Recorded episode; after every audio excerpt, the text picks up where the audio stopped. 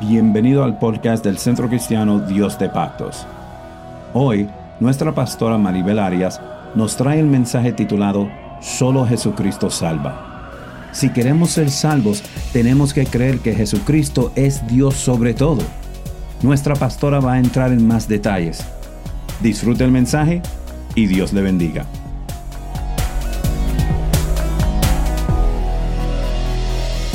¿Qué tal si me acompañan en una oración? Papito Dios, te damos muchas gracias en esta mañana. Gracias por tu amor, por tu misericordia, por tu bondad, Señor. Porque Señor, tú eres grande, poderoso, maravilloso y no te olvidas de nosotros, Señor. Tú mismo te sustentas y aún así estás pendiente de nosotros, Señor. Qué amor, qué fidelidad, qué bondad, Señor, solo tú. Padre, y en esta hora te damos muchas gracias por la oportunidad de estar acá. Permítenos, Señor, tener nuestros oídos atentos, nuestra mente despierta a tu palabra, a tu enseñanza, Señor, porque tu palabra es la que nos guía, la que nos orienta para poder hacer las cosas bien, para tener una vida en abundancia como tú nos dices que la podemos tener.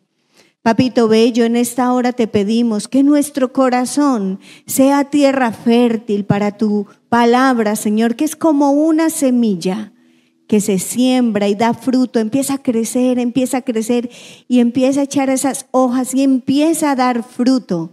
A veces ni nos damos cuenta, pero cuando miramos hacia atrás vemos el cambio, porque tu palabra es viva y eficaz, Señor. Transforma nuestras vidas y por ende transforma todo lo que está a nuestro alrededor.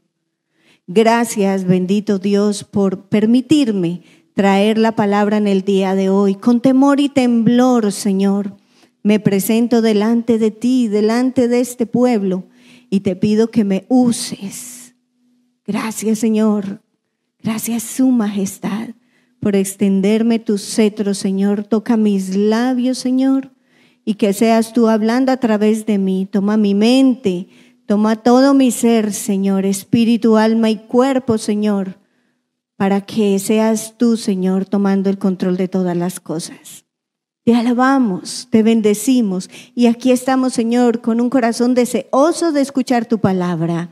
En el nombre de Cristo Jesús. Amén y amén. Si le va a dar el aplauso al Señor, hágalo con ganas, no amaguen.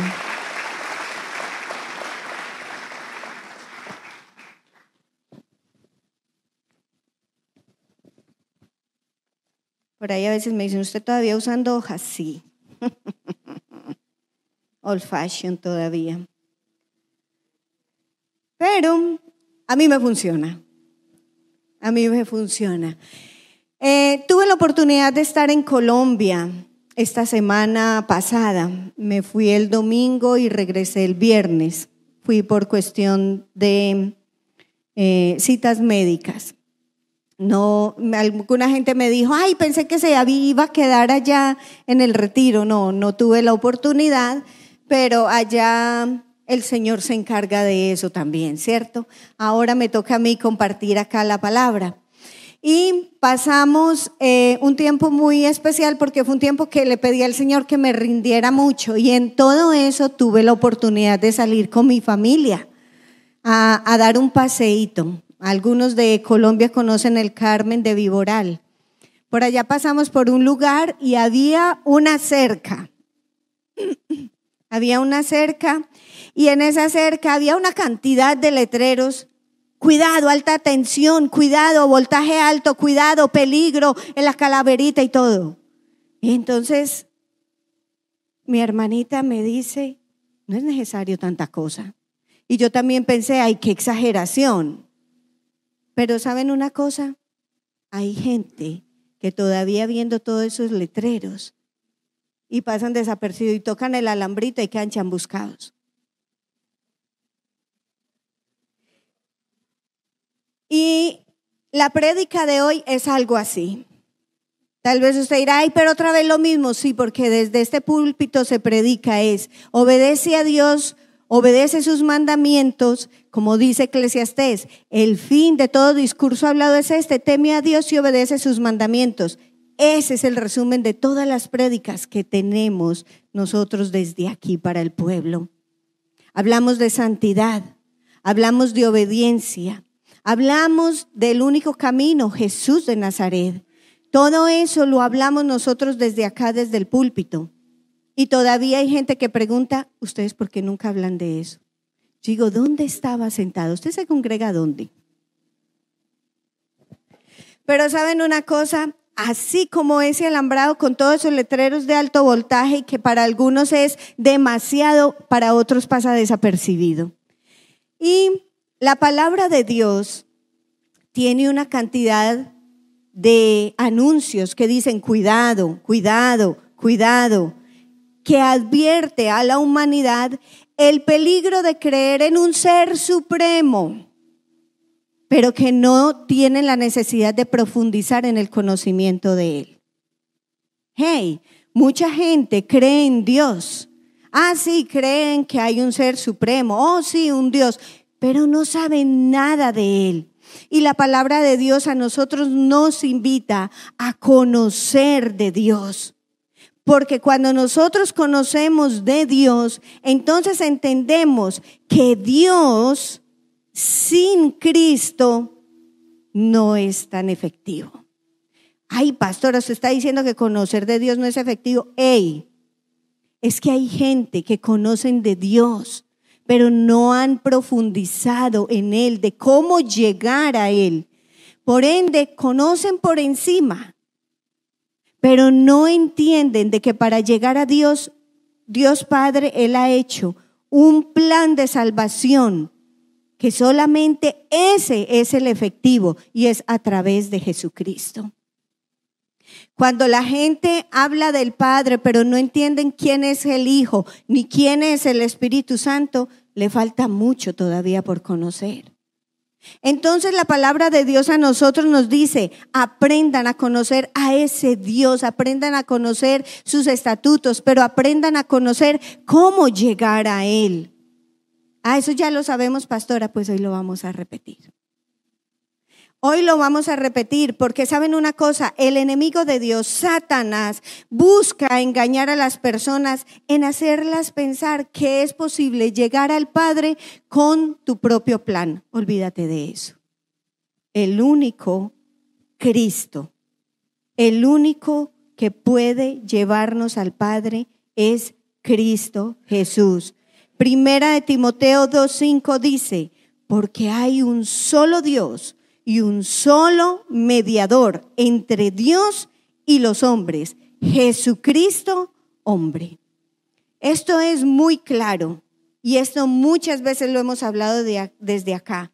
Muchos predicadores, los que nos paramos acá, ese es el tema central.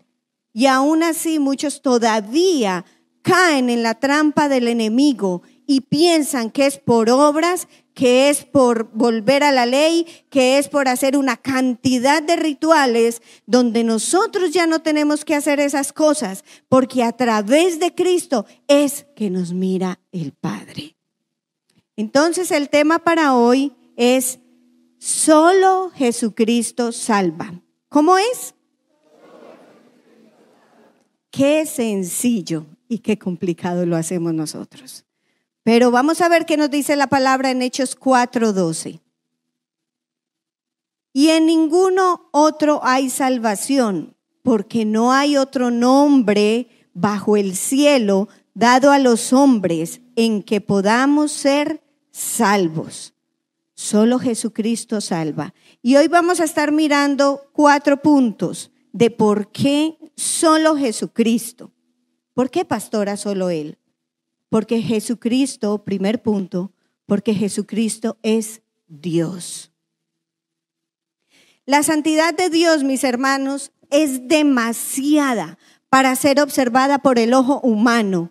Y aunque Dios se ha parecido a la humanidad de limitadas maneras, de limitadas formas a lo largo de la historia, solo hay una revelación al hombre de parte de Dios que, que expresa plenamente la persona, naturaleza y esencia de Dios y es Jesucristo la figura más sobresaliente de toda la escritura es Jesús. Nosotros leemos en Filipenses 2, del 6 al 8, el cual, siendo en forma de Dios, no estimó a ser igual a Dios como cosa a que aferrarse, sino que se despojó a sí mismo, tomando forma de siervo, hecho semejante a los hombres y estando en la condición de hombre, se humilló a sí mismo, haciéndose obediente hasta la muerte y muerte de cruz. Y también leemos en Juan capítulo 1, el verso 1. Y en el principio era el verbo y el verbo era con Dios y el verbo era Dios. Y dice el 14, y aquel verbo fue hecho carne y habitó entre nosotros, y vimos su gloria, gloria como del unigénito del Padre lleno de gracia y de verdad. Usted dirá, yo me sé todos esos versículos, qué bueno. Pero es necesario que no lo sepamos, los que están en escuela ministerial, estos son bases, fundamentos de nuestra fe cristiana, pero a veces lo repetimos como loros y no tenemos la revelación de lo que dice exactamente, de la profundidad de estas palabras. Y por eso es que cuando viene cualquier viento de doctrina nos lo arrebata fácilmente del corazón y somos arrastrados. Necesitamos pedirle al Señor, necesitamos pedirle al Espíritu Santo que nos dé revelación cuando nosotros nos aprendemos un versículo bíblico. Cada palabra dice algo si nosotros estudiamos a profundidad y le pedimos, Señor, ayúdame a entender, Él lo hace. Y versículos tan sencillos como estos que acabamos de leer. En el principio era el verbo y el verbo era con Dios y el verbo era Dios. Y nosotros en Kansas les enseñábamos este versículo. Mi esposo les enseñaba este versículo y habían dos jovencitas allí. Y mi esposo dijo, hagamos un ejercicio y hagámoslo nosotros también acá. Vamos a ponerle nombre a ese verbo. Vamos a ponerle un nombre para saber a qué se refiere la palabra de Dios ahí. Dice, en el principio era Jesús y Jesús, y Jesús era con Dios y Jesús era Dios las cosas cobran mucho sentido. Y habían dos jovencitas allí que yo no, no olvido su rostro. y se miraban y estaban impactadas con esa revelación que estaban teniendo en ese momento. Y uno dice, ah, esto ya me lo sé, esto. Pero cuando nosotros lo hablamos y vemos esa expresión de alegría y de gozo y de, oh, wow, de maravilla en el rostro de los demás, entendemos que nosotros lo tenemos que seguir enseñando así. Y después en el 14 dice, y aquel Jesús fue hecho carne y habitó entre nosotros. Y vimos su gloria, gloria como del unigénito del Padre, lleno de gracia y de verdad. ¡Wow! Allí se revela todo, la encarnación de Cristo Jesús. Y todos estos versículos hablan de que Jesús es Dios. Y de ahí para adelante hay más de 30 versículos que hablan de la deidad de Jesús. Tarea para las células. Hey, líder de célula, hay más de 30 versículos, así que esta semana llamen a sus integrantes de célula y le a decir, usted por lo menos me trae dos versículos que hable de la deidad de Jesús, para que vean qué cosa tan hermosa. Porque el mismo Jesús no titubeaba en decir, yo y mi Padre somos uno. Nosotros muchas veces lo decimos, pero entendiendo de que Él es el que nos protege, pero no creyendo de que tenemos la misma unción, poder y autoridad de pronto de Él. Jesús lo decía con toda autoridad. Él entendía lo que estaba diciendo. Yo y mi Padre somos uno. Eso lo encontramos en Juan 10:30. Jesús entonces, mis hermanos, llena toda la demanda de un Dios lleno de justicia pero también lleno de amor. Y esto nosotros lo encontramos en la Biblia, que es la palabra de Dios. ¿Por qué solo Jesús salva? Entonces, porque Jesús es Dios. Vamos al segundo punto. ¿Por qué Jesús, por qué solo Jesús salva, pastora? ¿Por qué solo Él? porque buscar y salvar es su exclusiva misión. A Jesús se le considera maestro porque nos enseña. Se le considera el médico sanador, pues porque nos sana, ¿verdad? Se le considera el proveedor porque nos suple. Pero Jesús es más que eso.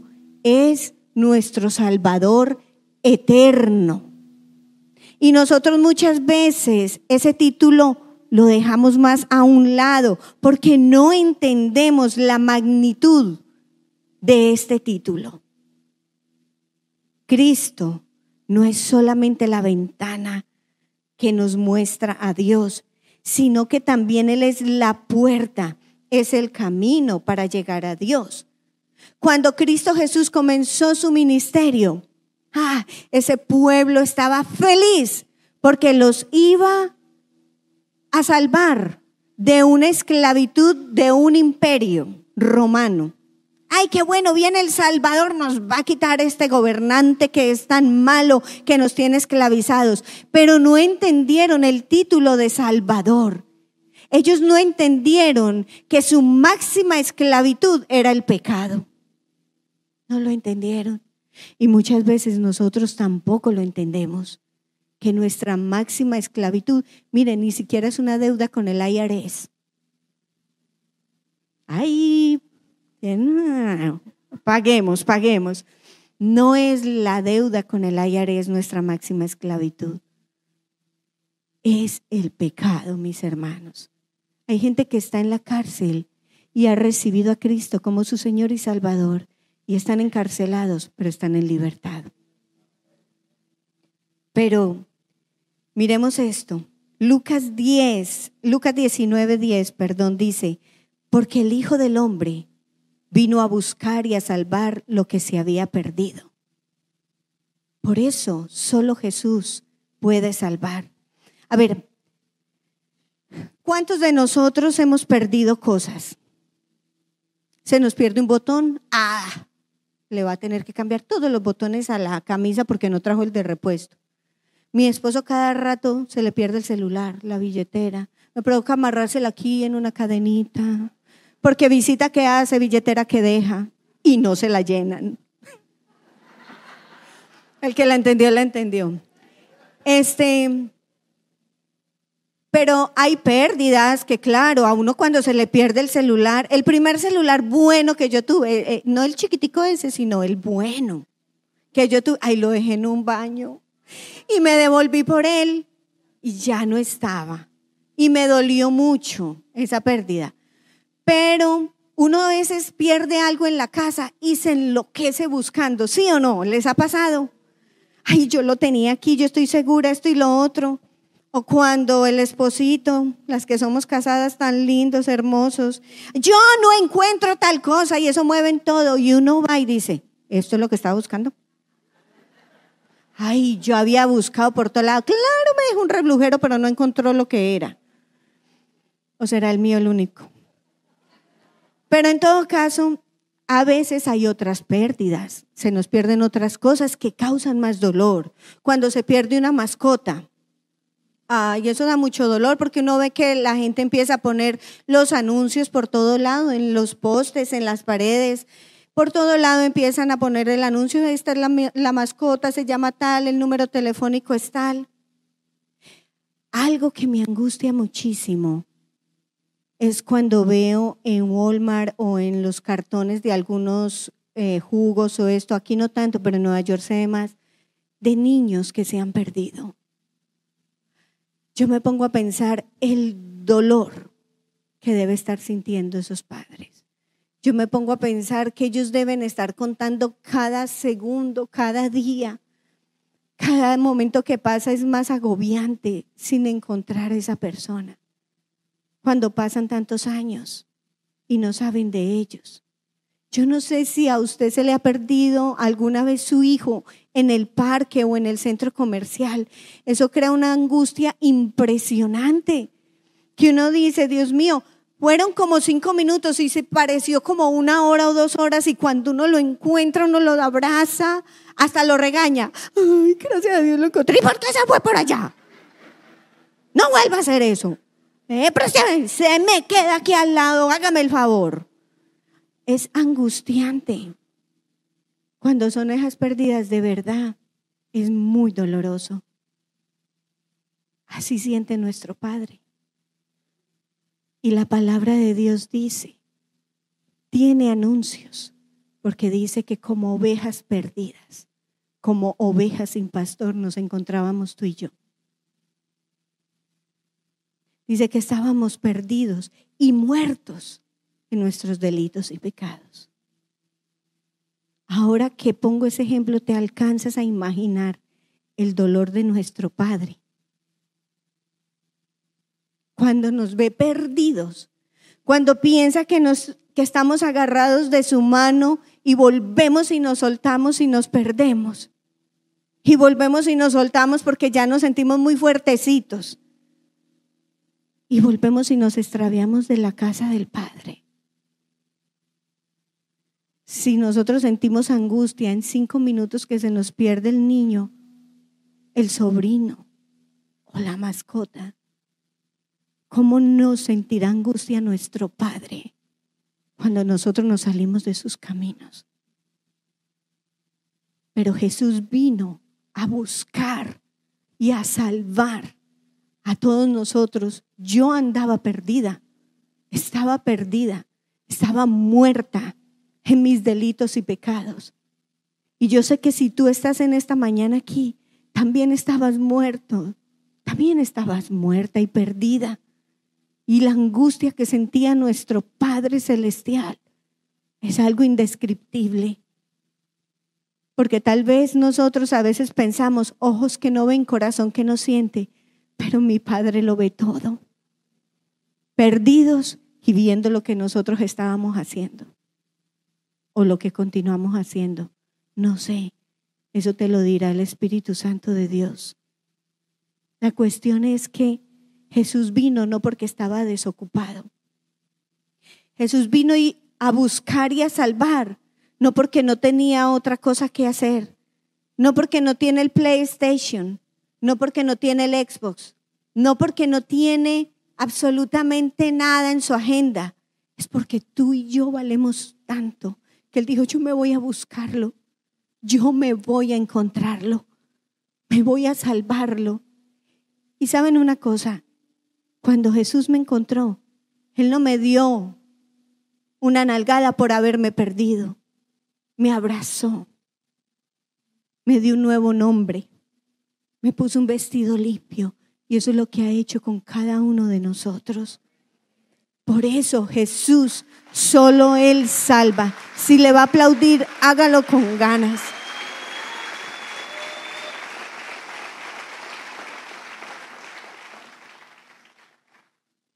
darle todos los títulos a Jesús, todos los títulos, nuestro abogado, nuestro juez, nuestro amigo, nuestro hermano mayor, el león de la tribu de la Judá, todo, pero no entender el título de Salvador, Salvador, estamos a medias.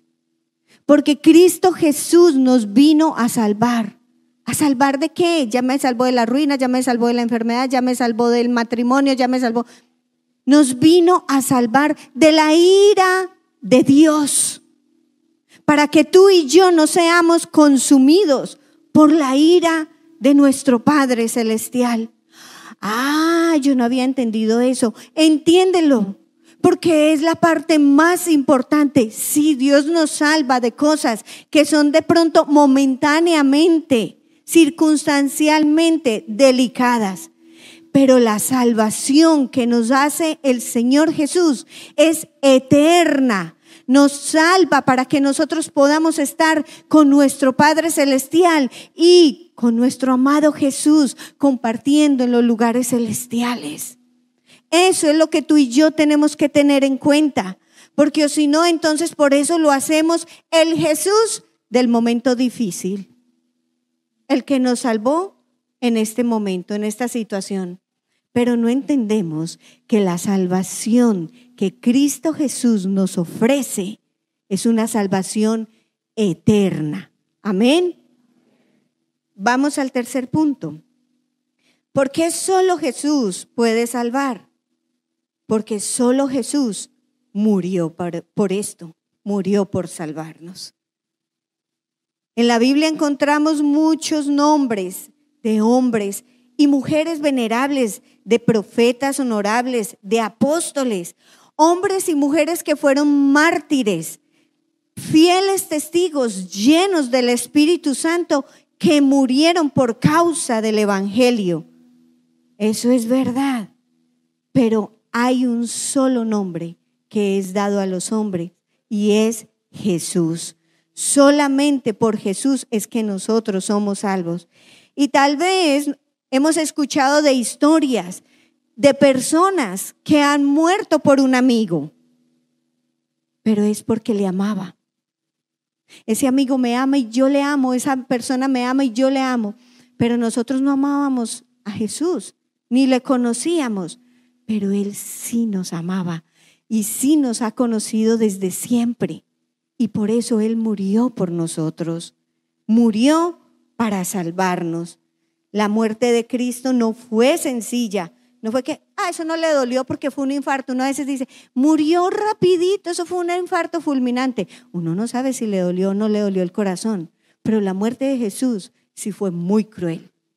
Porque tuvo antes todas estas situaciones que agravaban esa muerte, la flagelación, la corona de espinas, cargar la cruz, deshidratado, maltratado, y aún así no se quitó.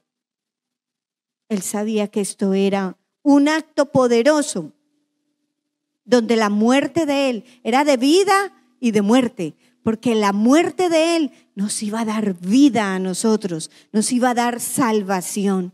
¿Dónde nos perdemos en esto, mis hermanos?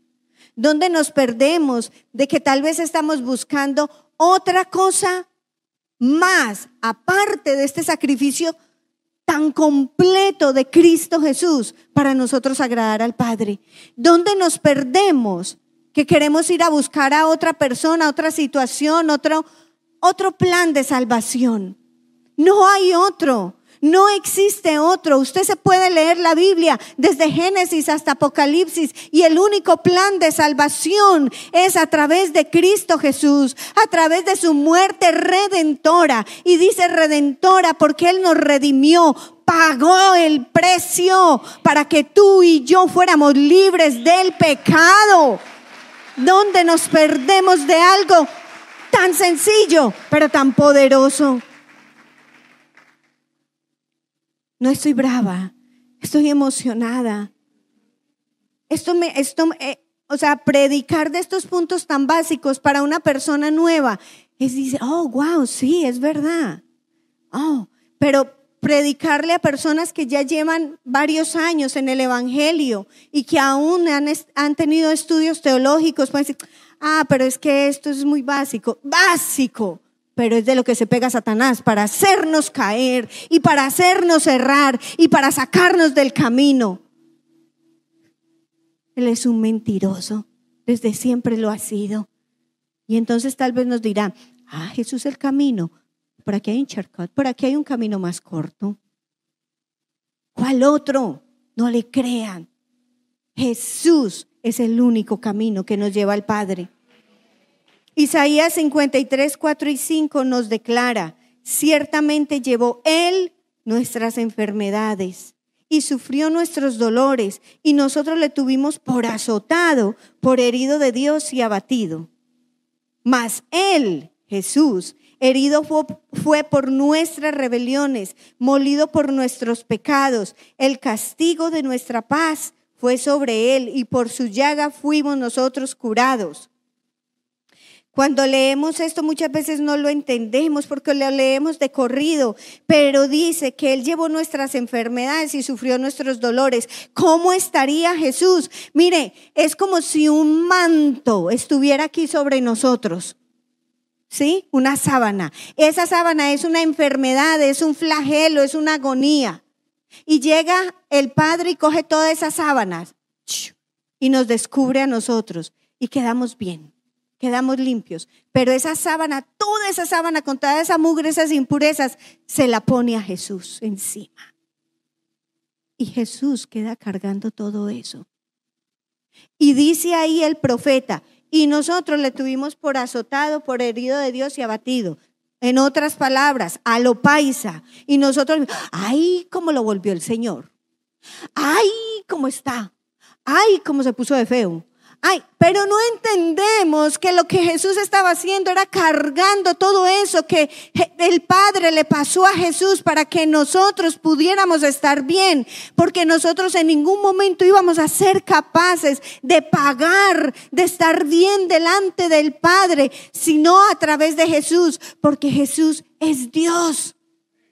Él es Dios y es el único, el único que cumple todos los estatutos, mandatos, sacrificios, ofrendas, holocaustos. En Él se cumple todo, la ley, la existencia, todo es en Jesús. Y Él toma todo lo que nos dañaba, lo que nos apartaba del Padre. Y dice, yo te lo quito, yo lo llevo, porque tú no sabes hacer esto. Tú no lo sabes hacer, pero yo lo voy a hacer por ti. Y entonces nosotros decimos, ay, eso fue que lo castiga. No, no fue que lo castigaron, es que Él se puso en el lugar que te correspondía a ti, que me correspondía a mí. El herido fue por nuestras rebeliones, por nuestras transgresiones. ¿Creemos nosotros que podemos hacer algo más de lo que Él hizo? No, no, no podemos, mis hermanos, no podemos. La muerte de Jesús fue una muerte con propósito, porque a través de su muerte Jesús restaura todas las relaciones que habían sido quebrantadas por el pecado. La, relación entre el ser humano y Dios, la relación entre el ser humano con sus semejantes, la relación del ser humano consigo mismo y la relación hasta con la naturaleza, la creación de Dios. Y esto lo vemos en Colosenses 1, del 20 al 22, donde dice, y por medio de él, cuando dice él es Jesús, reconciliar consigo todas las cosas, así las que están en la tierra como las que están en el cielo haciendo la paz mediante la sangre de su cruz. Y a nosotros también, que erais, y a vosotros también, que eras, en, que eras en otro tiempo extraños y enemigos en vuestra mente, haciendo malas obras. Ahora os ha reconciliado en su cuerpo de carne por medio de la muerte, para presentaros santos y sin mancha e irreprensibles delante de Él. Qué bello esto. Jesús muere por nosotros. Jesús muere para que nosotros seamos salvos. Pero esa muerte no es solamente para que, ok, para estar con Dios en una eternidad. Esa muerte también tiene otro propósito y es que nosotros podamos ser como Jesús. Nosotros tenemos que ver que esa muerte es activa ahora mismo, porque si Jesús murió por nosotros, entonces Él debe ser un ejemplo para mi diario vivir. Si nosotros hacemos del Señor Jesús nuestro Señor y Salvador, entonces eso tiene que impactar mi vida, cada área de mi vida. Y al impactar mi vida, nosotros impactamos a los demás. No es una muerte solamente para allá, para la eternidad. Es una muerte que se manifiesta también ahora en nuestro estilo de vida. ¿Me hago entender? Si nosotros entendemos esta palabra, entonces sí debe haber un cambio en nosotros. Debe haber un cambio en nuestro estilo de vida. ¿O para cuándo lo vamos a dejar? Para la eternidad. Ah, sí, ya pagó el Señor por eso. Pero ¿por qué no empezar a agradecerle a nuestro Señor Jesús con un acto de cambio en nuestra forma de actuar, de pensar, de hablar? Tenemos mucho que agradecerle a nuestro Dios. El cristianismo es mucho más que obtener un boleto al cielo. Es un estilo de vida, mis hermanos. Es una guía que nos ayuda a mantener una vida cristocéntrica. Esa de la muerte de Jesús que impacta a todos los que entendemos y creemos en ella. Segunda de Corintios 5, 14 al 15 dice, porque el amor de Cristo nos constriñe, eso es, nos lleva a actuar de una manera, pensando esto, que si uno murió por todos, luego todos son muertos. Y por todos murió, para que los que viven ya no viven para sí, mas para aquel que murió y resucitó por ellos. Y vivir para Cristo, qué lindo, es un mensaje que todos aceptamos muy bueno. Ay, sí, sí, sí, vamos a vivir para Cristo. Póngalo en práctica, pues. Pongámoslo en práctica. Porque cuando uno le dice eso a una persona, y si vamos a vivir para el Señor, pongámoslo en práctica. Que se note, que sea más que palabras. Porque tristemente lo aceptan muchos, pero tal vez lo practican pocos. Si la muerte, sin la muerte de Jesús en la cruz por nuestros pecados, ay, ninguno de nosotros tendríamos vida eterna. Ninguno. Él murió para convertirse en el último y final sacrificio, el perfecto sacrificio por nuestros pecados. Y a través de Jesús, de su obra en la cruz, de su sacrificio en la cruz, de su muerte en la cruz, es que nosotros tenemos entrada al cielo, a la vida eterna. Y esto lo vemos en Juan capítulo 3. Y vamos a leerlo todos, por favor, del 16 hasta el 21. Juan 3 del 16 hasta el 21. ¿Qué dice? Porque de tal manera amó Dios al mundo que ha dado a su Hijo unigénito para que todo aquel que en Él cree no se pierda, mas tenga vida eterna. Porque no envió Dios a su Hijo al mundo para condenar al mundo, sino para que el mundo sea salvo por él. El que en él cree no es condenado, pero el que no cree ya ha sido condenado porque no ha creído en el nombre del unigénito de Dios. Y esta es la condenación, que la luz vino al mundo y los hombres amaron más las tinieblas que la luz porque sus obras eran malas. Porque todo aquel que hace lo malo aborrece la luz y no viene a la luz para que sus obras no sean reprendidas. Mas el que practica la verdad viene a la luz para que sea manifiesto que sus obras son hechas en Dios. Dios no acepta otro sacrificio que no sea su Hijo Jesús, que no sea el que hizo Jesús en la cruz. ¿Saben por qué? Porque Jesús no es corrupto. Ese sacrificio es puro, verdadero, auténtico, incorruptible. Amén. Así es que si por ahí había alguno inventándose otra cosa, mm, bájese de esa nube vamos al último punto. Porque solo Dios nos puede salvar. Familia, porque solo Cristo Jesús resucitó. Porque solo Cristo Jesús resucitó. Dios resucitó a Cristo de entre los muertos. Mire, recordemos la historia. No es una fábula, no es un mito, es historia, es real. Los sacerdotes, los fariseos de ese tiempo pusieron una piedra en el sepulcro, una piedra grandísima para que no se fueran a robar el cuerpo de Jesús, como él ya había hablado de la resurrección. Entonces pusieron una piedra para que nadie se robara el cuerpo de Jesús y dijeran, sí, se robaron el cuerpo y dijo que había resucitado, para que no pasara nada. Pero eso no fue suficiente. Eso no fue suficiente porque Cristo Jesús venció la muerte. Hechos 13, 29 al 31 dice, y habiendo cumplido todas las cosas que de él estaban escritas, quitándolo del madero, lo pusieron en el sepulcro. Mas Dios le levantó de los muertos. Y él se apareció durante muchos días a los que habían subido juntamente con él a Galilea, a Jerusalén, los cuales ahora son sus testigos ante el pueblo.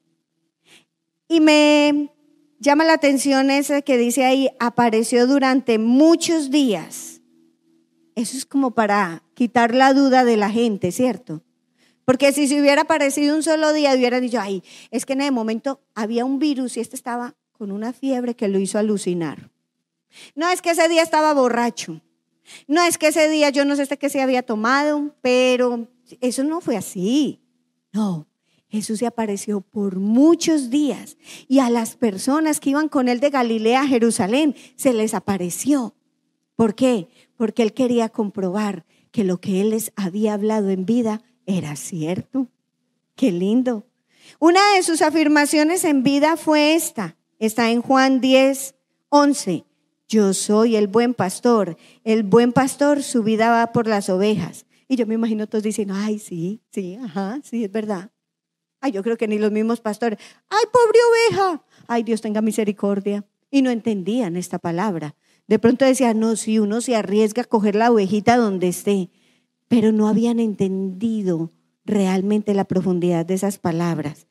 Y él mismo les dejó claramente ahí en ese mismo capítulo 10, el verso 7, dice, por eso me ama el Padre, porque yo pongo mi vida para volverla a tomar. Qué palabras tan profundas, tan poderosas. Yo pongo mi vida para volverla a tomar.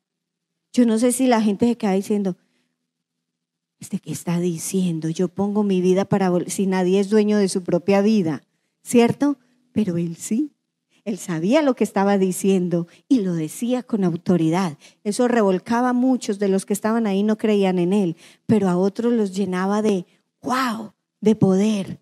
A otros los llenaba de emoción. Oh, wow, qué palabras tan poderosas. Y el verso 18 dice, nadie me la quita, sino que yo de mí mismo la pongo. Está hablando de su vida tengo poder para ponerla y tengo poder para volverla a tomar. Este mandamiento recibí de mi Padre. Uf. Solo Cristo. ¿Por qué solo Cristo puede salvar? Porque solo Él resucitó. Y esa resurrección no fue un evento a escondidas. Esa resurrección fue un evento que se presentó por varios días ante muchas personas y habían muchos testigos para que no dijeran, eso es porque estos se están inventando. No, habían muchos testigos de la resurrección de Cristo para que se comprobara que todo lo que él había dicho, lo cual estaba escrito, lo cual se había profetizado, se había hecho realidad. Y vamos a 1 Corintios 15, del 3 al 8. Dice, porque primeramente os he enseñado lo que asimismo recibí, que Cristo murió por nuestros pecados conforme a las escrituras, y que fue sepultado, y que resucitó al tercer día conforme a las escrituras, y que apareció a Cefas y después a los doce. Después apareció a más de 500 hermanos a la vez, de los cuales muchos viven aún y otros ya duermen después apareció a Jacobo, después a todos los apóstoles y al último de todos, como un abortivo, me apareció a mí. Ahí está hablando el apóstol Pablo. Habían muchos testigos de la resurrección de Cristo. Y saben una cosa, hay algo muchísimo más poderoso. Los apóstoles y los otros que, vieron a Jesús resucitado no son los únicos testigos de la resurrección de Cristo. Tú y yo somos testigos. Usted va a decir, ¿y cómo esto es posible? Por lo que está escrito. Porque cuando Él estaba en vida enseñándole a sus discípulos, antes de ser arrestado, les dijo estas palabras, Juan 16, 7, pero yo os digo la verdad, os conviene que yo me vaya porque si no me fuera, el consolador no vendría a vosotros, mas si me fuere, os lo enviaré, os lo enviaré. Él no dijo, Si yo me voy, entonces Él me suplanta, Él viene. Si yo me voy, os lo enviaré. Un muerto no puede dar órdenes, mis hermanos. Nuestro Señor Jesucristo vive. Él resucitó. Y prueba de eso es el Espíritu Santo de Dios. Y prueba de eso es que tú y yo somos testigos de que Él vive y reina. Porque el Espíritu Santo de Dios se mueve entre nosotros. Porque vemos sus manifestaciones. Oh, aleluya. Mis hermanos, cada vez que sintamos la presencia del Espíritu Santo, alegrémonos, no solo por su presencia, sino porque se cumple todo lo que está escrito. Nuestro Señor Jesús resucitó, Él está vivo. Si a ti te pasa que sientes ese calor, ese frío, esas ganas de llorar y tú dices, es el Espíritu Santo de Dios. Él te está diciendo, sí, porque tu redentor vive, Él vive, Él vive. Oh, mis hermanos, por eso y por muchas otras cosas más, solo Cristo salva y si va a aplaudir, hágalo con ganas porque Él vive.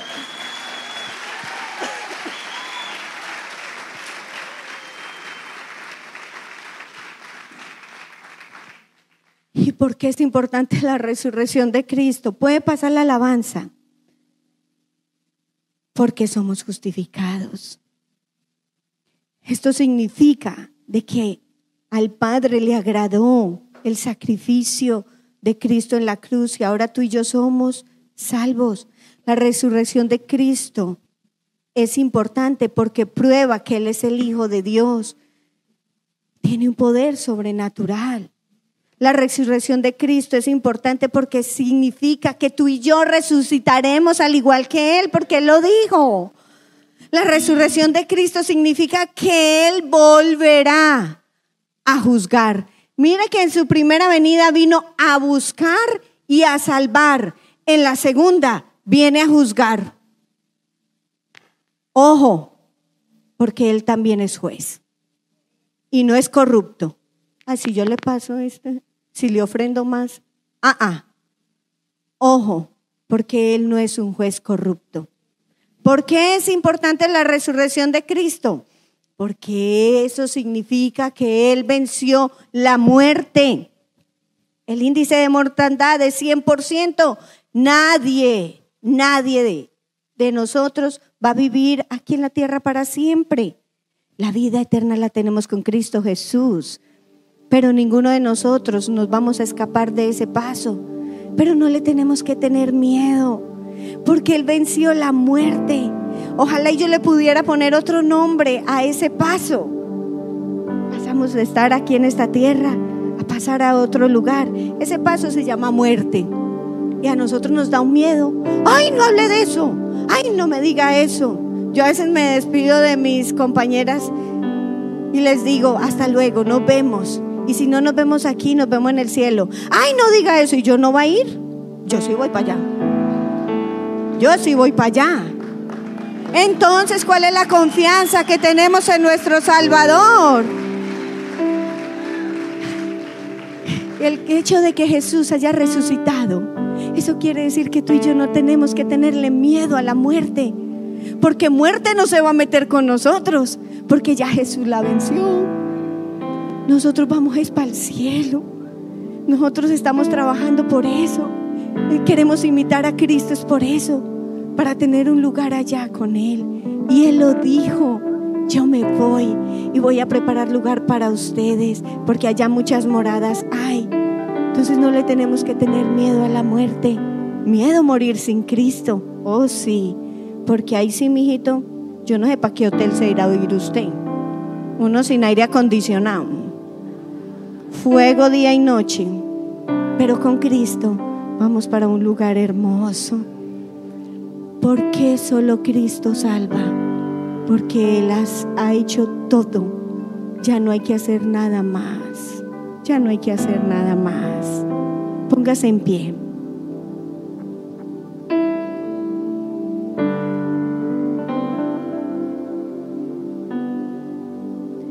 Póngase en pie y mientras usted está ahí con sus ojitos cerrados para cantar esta canción, Pidámosle al Señor que nos, nos ayude a mirar a Cristo como Dios, como Dios. Si queremos ser salvos, tenemos que creer que Jesús es Dios, que es bendito para siempre. Creamos en Él como hombre, porque su encarnación fue real. Su historia maravillosa tiene un objetivo y somos nosotros. Si queremos ser salvos, que nuestra fe contemple a Cristo en su perfecta justicia. Miremoslo cumpliendo toda la ley perfectamente, obedeciendo al Padre sin ninguna tacha. Él lo hace a favor tuyo, a favor mío, porque nosotros jamás podríamos cumplir toda la ley. Pero en Cristo Jesús nosotros somos refugiados allí. El Padre nos mira a través de Él y como Jesús cumple todas las leyes.